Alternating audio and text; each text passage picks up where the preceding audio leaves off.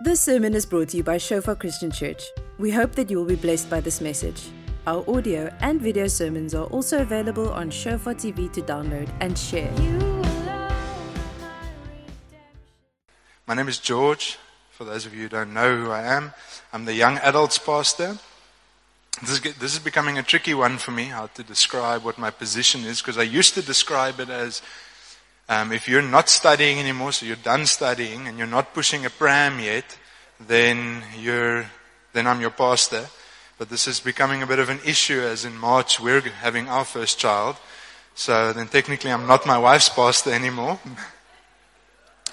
so I'm figuring out how to explain my position from there, from, from March next year. But it's so good to be with you guys. Um, I hope that everybody's here for summer camp or for other reasons, not like I used to be here still in December, because I had so many hair, you could have called me Herman. Is there anybody still writing? Because I remember that I wrote on the 6th of December. There's one, two, three. There's a couple of people that know. I know your pain. I know your pain. I wrote on the last, a couple of years, I wrote on the last day of exams, the last session. There's nobody in Stellenbosch. But thank you for being here. It's amazing to see everybody here tonight. Um, yeah, I'm going to start by just uh, just sharing a couple of thoughts, and then we're going to pray, and then we'll jump straight into it, into the scriptures. But we, I'm going to start by saying that we all have perceptions. Our, our lives, the way, that, the, the place that we grew up in, the parents that we have, the schools that we went to, the situations and circumstances, the things that happen to us in our lives, um, they all lead us to have certain perceptions about who God is. And, you know, our culture, everything in our upbringing up to where we are now causes us to have a certain view of who God is and how God is. And I want to start by saying that from scripture, that God is perfect. God is perfect in all of his ways. And whatever your perception of God is, we have to submit to that because the word is truth. The Bible speaks the truth and it says that God is perfect. So it doesn't matter what situation or what stuff you're going through, God is perfect in all of his ways and we need to submit to that. So I've got some pictures. I have permission from my wife. I have some pictures here. If you guys can just go to the next slide. That's me and my wife. Um, we were at a wedding. We were we were making coffee at a wedding, and uh, there were two artists, uh, caricature artists that do drawings like this, and they said they want to. They're just sitting there doing nothing. Can they draw us? So this is how they draw us. That's the one picture. You can go to the next slide. That's the other picture. It's two of them that drew, drew us at exactly the same time. Maybe you can go to the next slide. It puts them next to one another. But as you can see, the artists saw something on our faces and our eyes. The sun was shining in our eyes. We were looking straight into the eyes, so we were squinting. That's why our eyes are so small. But um, it's the same. This is what our upbringing, this is what our life and our perception looks like when we come to God. Is some things are bigger, some things are more prominent, some things stand out to us more than other things. And oftentimes, it's a good thing in the sense that we really understand, for instance, the love of God. We really understand, like, these, how can I say, lacquered things about God, the, the nice things about God, but the things that we don't always want to go to have these small parts that don't stand out. It's our perception that we have of who God is. So at the same time that scripture tells us that God is perfect, it tells us that we are full of sin, that we are completely imperfect, and we come nowhere close to the glory of God. Nowhere close. We all have sinned and we all fall short of the glory of God. But there's hope, because we were not called to be perfect, but we were called to be obedient. I love what Christelle shared this morning, and if you have time, go on Facebook or YouTube and go and listen to this morning's sermon. I cried so much. Um, it's just an amazing message, but she just spoke into the fact that God never called us to be perfect, but He called us to be obedient. He called us to be with Him. Psalm 16, verse 11, it's not on the, on the slides, but it says, You make known to me the path of life. In your presence there is fullness of joy. At your right hand there are pleasures forevermore. And sometimes this doesn't seem like truth for us. Because if we look around us in the world and we look at our lives sometimes, there's so much chaos, there's so much disorder that it's sometimes difficult for us to believe that, like, is Jesus really in control? But if we look at Scripture, the main storyline, despite this chaos, the, the, the broadband storyline of Scripture says that God wants us to draw near to Him and He wants to draw near to us. He wants to be our God and He wants us to be His people. Isaiah 26 verse 3 says, You keep Him in perfect peace whose mind is stayed on you because He trusts you. Do you trust God?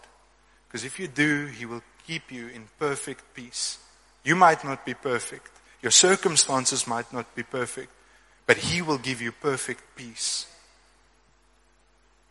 I'm going to pray for us and then we're going to jump into the message for today. So, Father, we thank you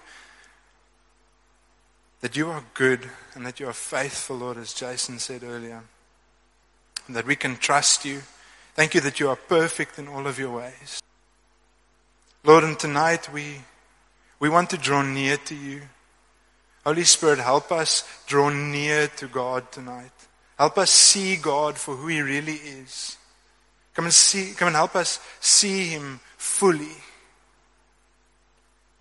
Help us put away these perceptions and these things that have shaped the image of God in our minds and let us see God tonight for who He is. Lord, we come and submit to your word tonight. May it have entrance into our hearts, all of us here, and may it bear fruit in the name of Jesus Christ. Amen. Okay. 1 John 1, verse 5 to 10. This is the message we have heard from him and proclaimed to you that God is light, and in him there is no darkness at all. If we say we have fellowship with him while we walk in darkness, we lie and do not practice the truth. But if we walk in the light as he is in the light, we have fellowship with one another, and the blood of Jesus, his son, cleanses us from all sin. If we say we have no sin, we deceive ourselves, and the truth is not in us.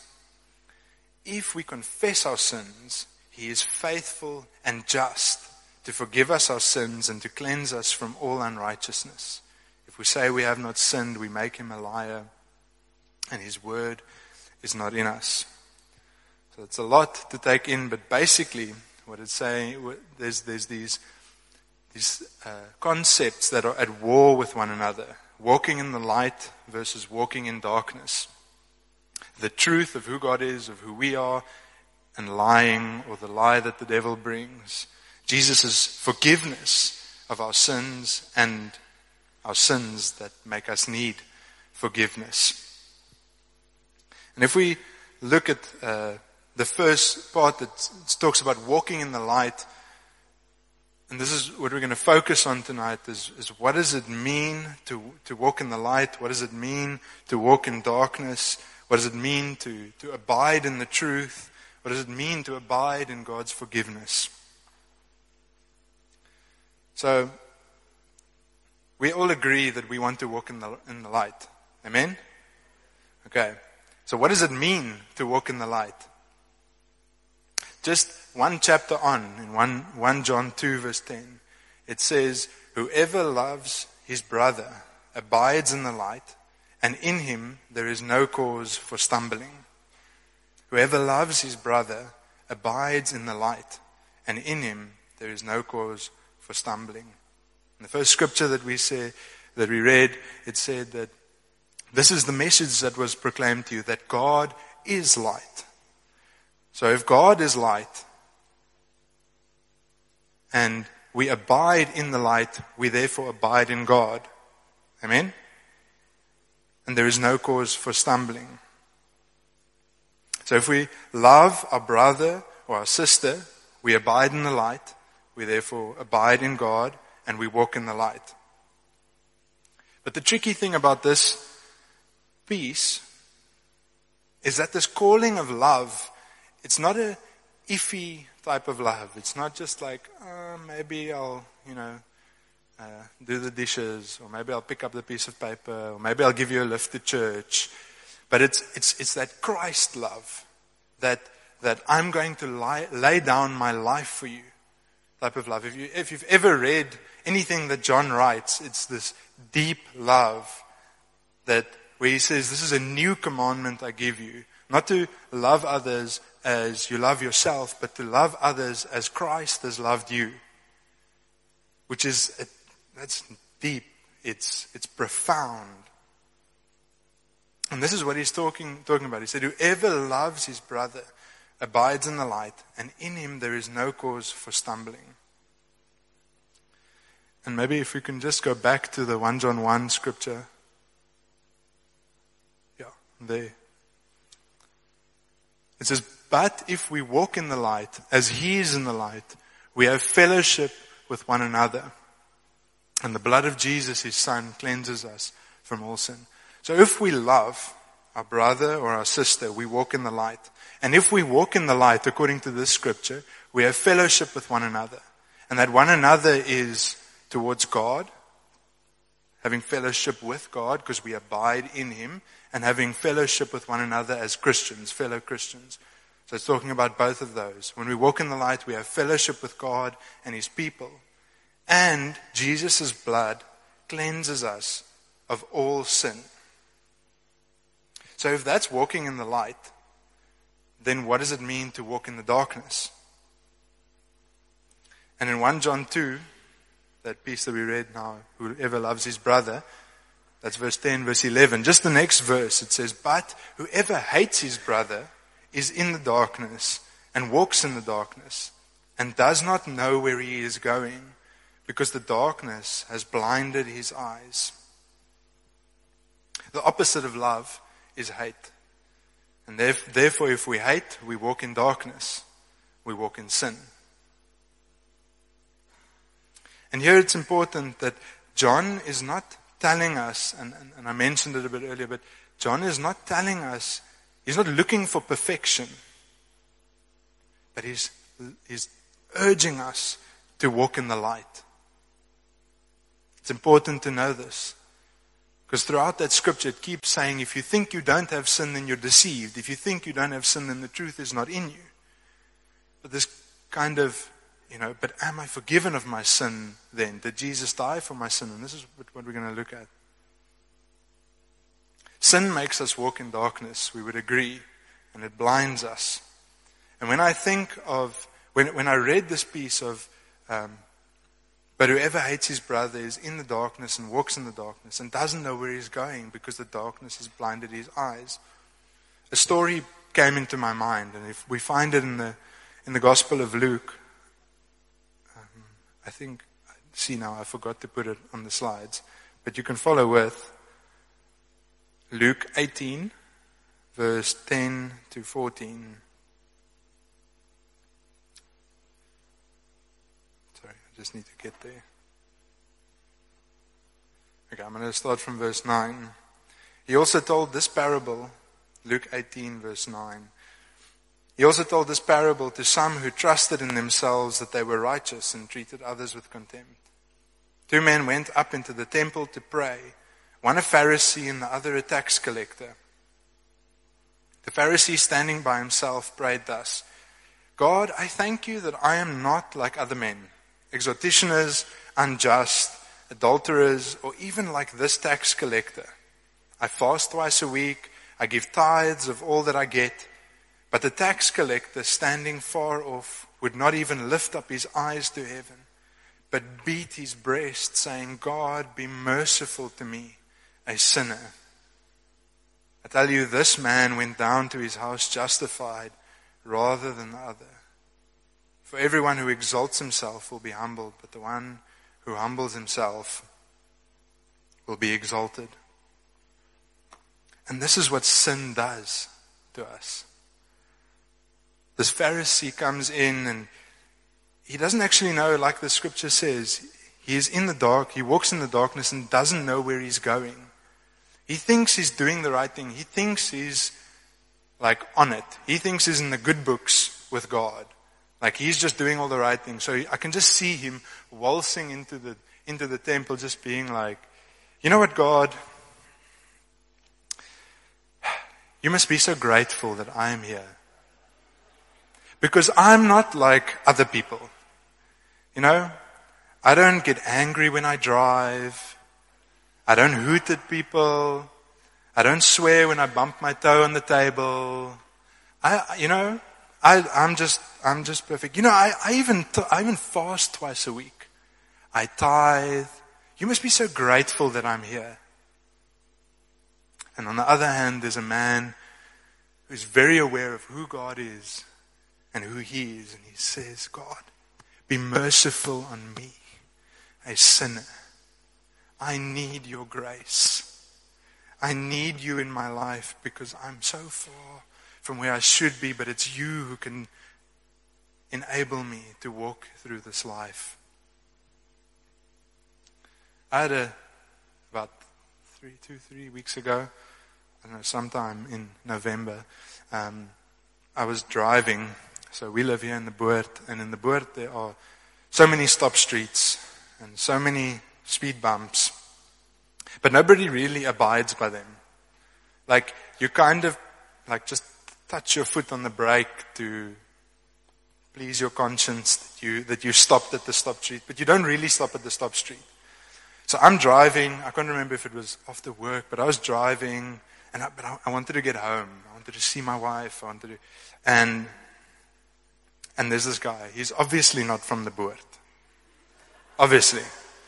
Because he, he's driving and he stops and dead. I, I think he pulls up his handbrake. It's not a learner driver. He pulls up, I think he pulls up his handbrake at every single stop street.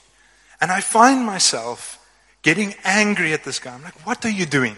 Who drives like this? Who drives like this? I'm just being honest. Like, seriously, can you not just put your foot on the petrol and just go? Please, just like, you know? I drive, and, and in my head, I'm subtly saying, like, yes, this guy just can't drive. I obviously drive way better than what he does. And then conviction hit me in the face like a freight train. And I realized that this is what sin does to us. It hardens our heart and it blinds us that we don't actually know where we're going because this guy is abiding by the law and I'm getting angry at him because he's abiding by the law. I'm the Pharisee. I'm the Pharisee in the story. And it's a simple example. But that's exactly what we do. This is exactly what sin does. You see, the stop street isn't there to put a limitation on what I can and cannot do, but it's there to bring safety and order onto the road. I'm bringing chaos and I'm breaking the law, but I'm getting angry at him. And this is what sin does it blinds us. And we stand in front of God and we say, you know what? At least I don't sin as bad as that one. I'm going to be honest with you guys now for a moment. Again, um, that oftentimes when I sit in in the in the pews, we don't have pews, but in the seats in the congregation, and I'm and I'm not preaching, and I hear somebody preach on something that I think I have a good revelation of that the Lord's spoken to me about. I honestly think, wow, um, you know, that was cool, but I, I would have rather taken it this way because it would have worked out better. You know, I think, I think God would have blessed the message more if He took it this way and not that way. And I find myself and I'm like, wow, man. Where has sin come into my life that it's hardened my heart that I can't even support the people who are standing on stage who've spent hours and hours preparing? But I want to exalt myself. I don't want to humble myself and serve. And that's what the sinful nature does to us. And just as we form perceptions about who God is, like our lives, and, and we spoke about this, that, that it creates certain perceptions of who He is. It also creates a certain perception of the way that He will react to us when we come to Him. So, like those caricatures that you saw, those pictures that you saw, we, we see God in a certain way. But if you take it a step further, all, our lives also create, and our circumstances also create a, a perception in our minds of when I come to God, He's going to react in a certain way. Especially when it comes to repentance. Especially when it comes to our sins because we don't want to be rejected. We don't want to be cast aside. And the two pictures that I believe the Lord showed me for, for us tonight, and I've, I've been sitting and weeping this week with these two pictures because, because this is how I feel. This is something that, that the Lord has come to do in my life and, sh- and show me. But the first picture is a, is a picture of, of an abused animal. We, I'm going to use dog, but just to not discriminate, I'm just going to say an abused animal. That this animal, its owner beats it and shouts at it and just chucks it outside and doesn't give it enough food and doesn't care for it. And every time the master calls the animal, that, for, for me, it's a dog in my mind. I just see it that the dog comes like shaking and doesn't really want to come to the master, but in fear of more punishment and more beating, it just comes to the master with its tail between his legs, and there's this terrifying fear. There's no trust, there's no love, there's, there, you know, it's just a terrible experience. And I think for many of us, this is what we think, and this is our perception of how we think God is going to react to us when we come with our sin when we come with our faults, when we come with our failures, that He's just going to say, You're not good enough. You know what? Just, He's going to sit there with a lightning bolt and just strike you. Or He's going to strike infirmity over you because of your sin. Or He's going to, you know, take away blessing because of your sin.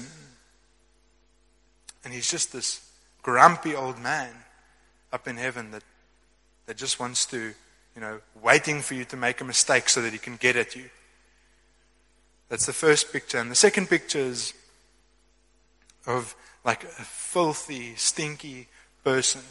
And I don't know if you've ever been on mission.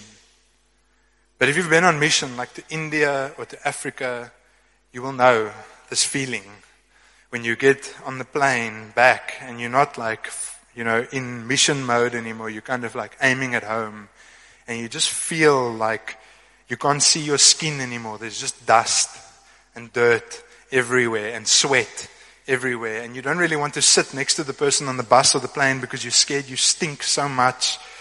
You know? Has anybody experienced that before? You know, we, we, I was on a, I went on a mission to Madagascar in 2016. And we sat in the back of an open bakkie, Zane and I, Zane now, um, for 10 days. And at times we had to jump off the back of the bakkie and help push the bakkie through the mud. So we're up to mud over here and we traveled for 10 days. No shower, no bed, no nothing. When I, yeah, I was feeling sorry for the people that had to sit next to me because we were eight people in the back of a, what was it? It was 14 people in the back of a, a double cab bakkie. Um, traveling through the Madagascan rainforest. But this, this, this feeling of being um, you know, dirty and full of, just full of dirt and stinky. We think we have this perception that this is us and we come with our sin and we come towards God and He's just going to be like, whoa, whoa, whoa, whoa, whoa, whoa, whoa. Go out, go take a bath, go sort yourself out, go and get rid of all your filth, go and get rid of all your odor, deodorize yourself a bit, use a bit of perfume, and then you come back to me. And this is the, oftentimes the perception that we have when we come to God with our sin, with our stuff, with our failures. These are the two pictures. In the beginning, I said that there's two, I don't know if I said, but there's two parts to walking in the light. The first one is love your brother, love like Christ, love your brother, love your sister. We all know this, and this is what we're really good at. You know, good at preaching it. We're good at telling each other to live in love. This is, and it's good. It's really good. Second part, um, I must really put verses in. but it, I think it's uh, verse 9 or 10 on 1 John 1. It says, If we confess our sins, He is faithful and just to forgive us our sins and to cleanse us from all unrighteousness. If we confess our sins, I'll tell you another story that my first, one of my most real experiences that I had with, with the concept of, of repentance was in, in grade 8. So we had this accounting teacher. And this is just my perception, it's not necessarily the reality, but it just seemed like this lady was out to be bitter and angry at the world, and she was she was quiet, like she was proper, proper, proper strict, like old school strict, and um, she would check our homework every single day, like not just come and walk and see, oh, you did something. She would look and she would be like, oh no, this is yesterday's homework. No, no, no, no, no. So it was a daily routine. We would come into class, you would open your book where the homework was, she would walk up to you, and if you didn't do your homework, you would have to stand. So a couple of times I had to stand, and not many times, just a couple. Um, couple is two. Um, and she would go through the class, and everybody who didn't do their homework would stand, and then she would say, Right, all of you standing, down to Mr. Fasagi. When I was still at school, we used to get hidings. Um, and we had to go down, we had to get our hidings, and we had to come back to, to class. And you would hear all, you know, everybody knows the excuses. Now I had sport, now I had extramural activities, my dog ate my homework, whatever, whatever excuse you can think of there was. But no, you must stand if your homework wasn't done. So, so, so we would work out the system that if, if you didn't do your homework, we would get one guy to do the homework. And the next day you get there and you just copy his homework. Not productive at all, but it kept you from getting a hiding. So one day I walk into class and I'm just like, oh, I didn't even think about homework and we had so much to do. Ah, I'm going to get a hiding today. I don't even know why I forgot. I just completely forgot. And I was sitting there, I was probably on the first row, sixth from the front. Crazy how people remember. I remember such vividly, such vivid images. But I was sitting there, and she came to me and she looked, and I think there was like two lines written in the book. And she said, Why isn't your homework done? And in that moment, I just decided to tell her the truth. And I was like, ma'am, I have no excuse. I just didn't do it. And she said, stay sitting. And I, and I was like, okay, what's going to happen now? this is new. And she goes throughout the whole class. And she, and the guys go with the excuses again. Sport, man, what, what, what. Stand, go, get a hiding. I stay sitting. Wow. This is amazing. If we confess our sins,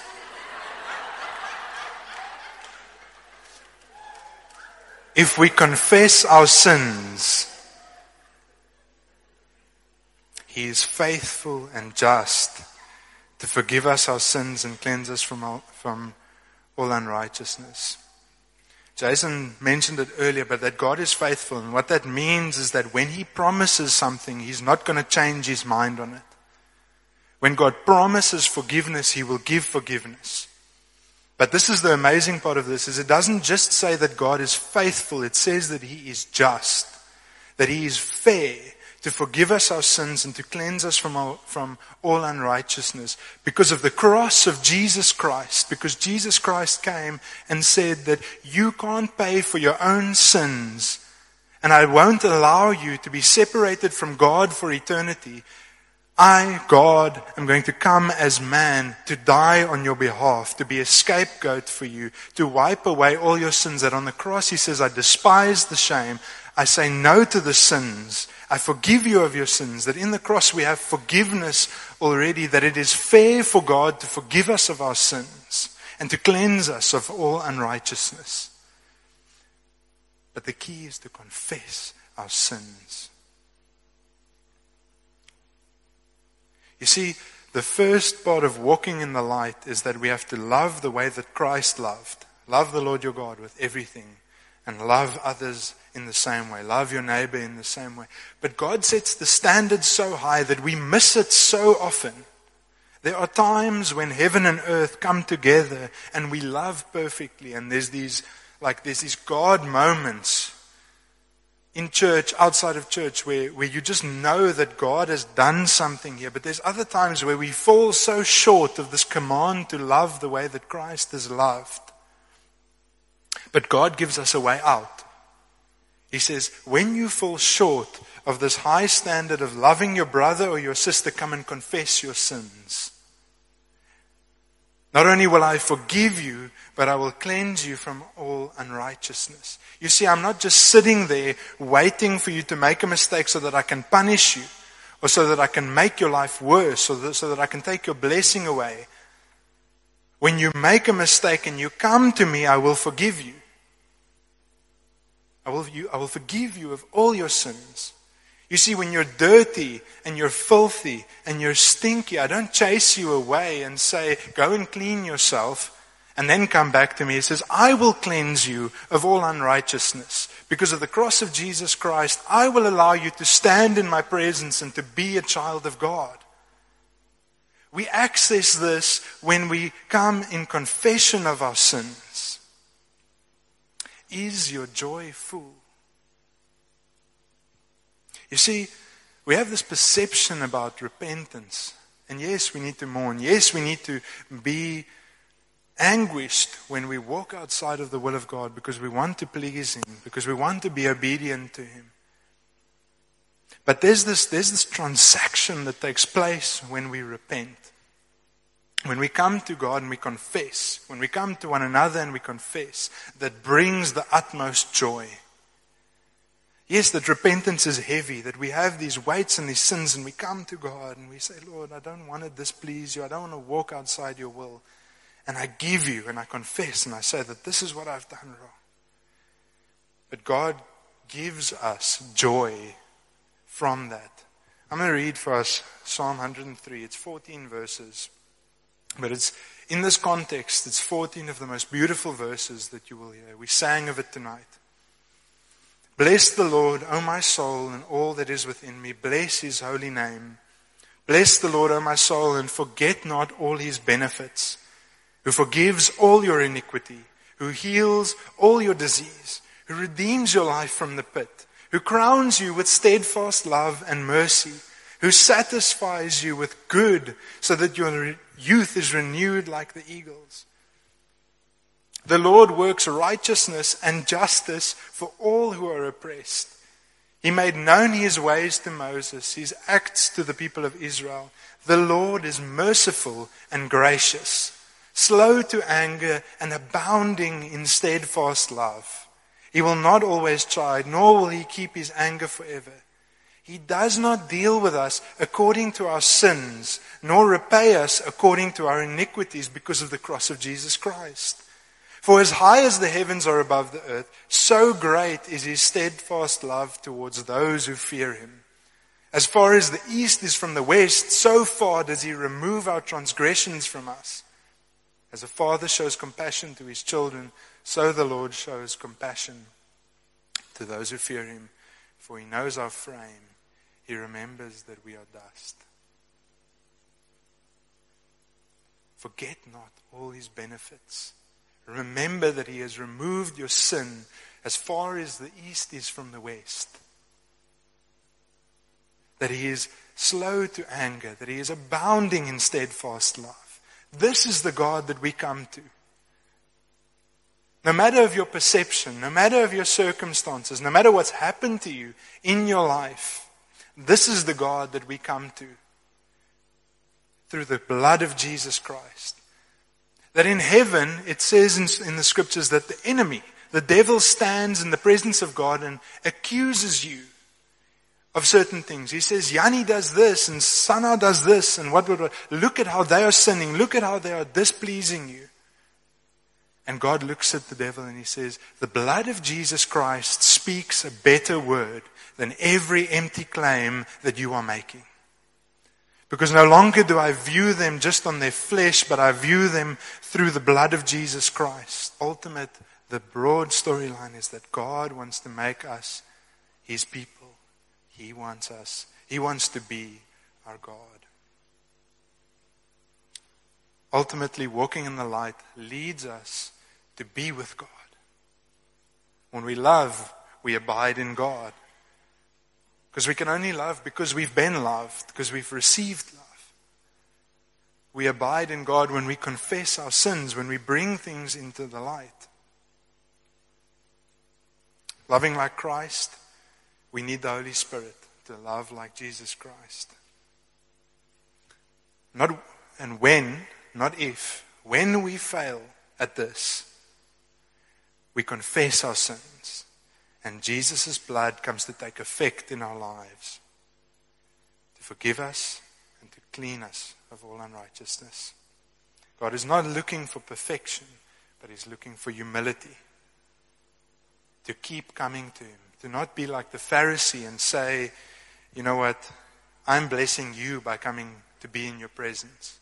But He's looking for humility to say, Lord, I fall, I fall so far short of your glory. I just don't make it, but I'm coming because you said I must come and that you will cleanse me, that you will heal me, and you are faithful and you are just. See, things are not perfect right now. There's this scripture in Hebrews 2 that has just been speaking to me this last while. It says, I'm not going to quote it, I'm going to paraphrase it, but it says that everything is subject to Jesus. So everything is under his rule. But as yet, we don't see everything subject to Him, which we can agree on. If we look at the world around us, we know from Scripture that everything is subject to Jesus, but there's still chaos. There's still disorder in the world. But it says, But we see Him who was made lower than the angels for a little while, that we might be reconciled unto God. That we see Jesus. and that there's a hope that one day everything is going to be restored. See, in this time that we are in now, I was walking in darkness, now I'm walking in light. God redeemed my life. I was doing evil, and He redeemed me to do good. But God is coming to restore. Not just redeem, but to restore the world in its fullness. I'm going to read for us the last scripture and then we're going to pray together. Revelation 21, verse 1 to 4. This is our hope. This is what we look forward to one day. Then I saw a new heaven and a new earth. For the first heaven and the first earth had passed away, and the sea was no more. And I saw the holy city, New Jerusalem, coming down out of heaven from God, prepared as a bride adorned for her husband. And I heard with a loud voice from the throne saying, Behold, the dwelling place of God is with man. He will dwell with them, and they will be his people. And God himself will be with them as their God. He will wipe away every tear from their eyes, and death shall be no more. Neither shall there be mourning, nor crying, nor pain any more, for the former things have passed away. See, Adam and Eve messed up big time. That's the beginning of the book. But you get those people that walk into a bookshop and then they read the end of the book to see if it's worth it. Read the, read the end of the Bible. You'll see that it's worth it to follow God. A day where there's no more pain, there's no more tears, there's no more crying. Perfect unity with God, where this world that we know as know becomes perfect again, when heaven and earth become one, where Jesus comes back and he restores, he makes everything new again. we become perfect and we have a perfect relationship with. See, we're called to this love, and the Holy Spirit enables us to love. I've said this a couple of times, but we really need to trust the Holy Spirit to lead us in this love. But when we fall short, there is hope to come and confess. When we get angry, when we are judgmental, when we are impatient, when we are selfish, when we bear the fruit of flesh which leads to death and destruction, there is hope. Confess your sins to one another and to God. Because God will come to forgive your sins and He will cleanse you from all unrighteousness. Thank you for listening. Remember that our sermon audio and videos are also available on Shofar TV. Go to www.shofaronline.tv to download and share.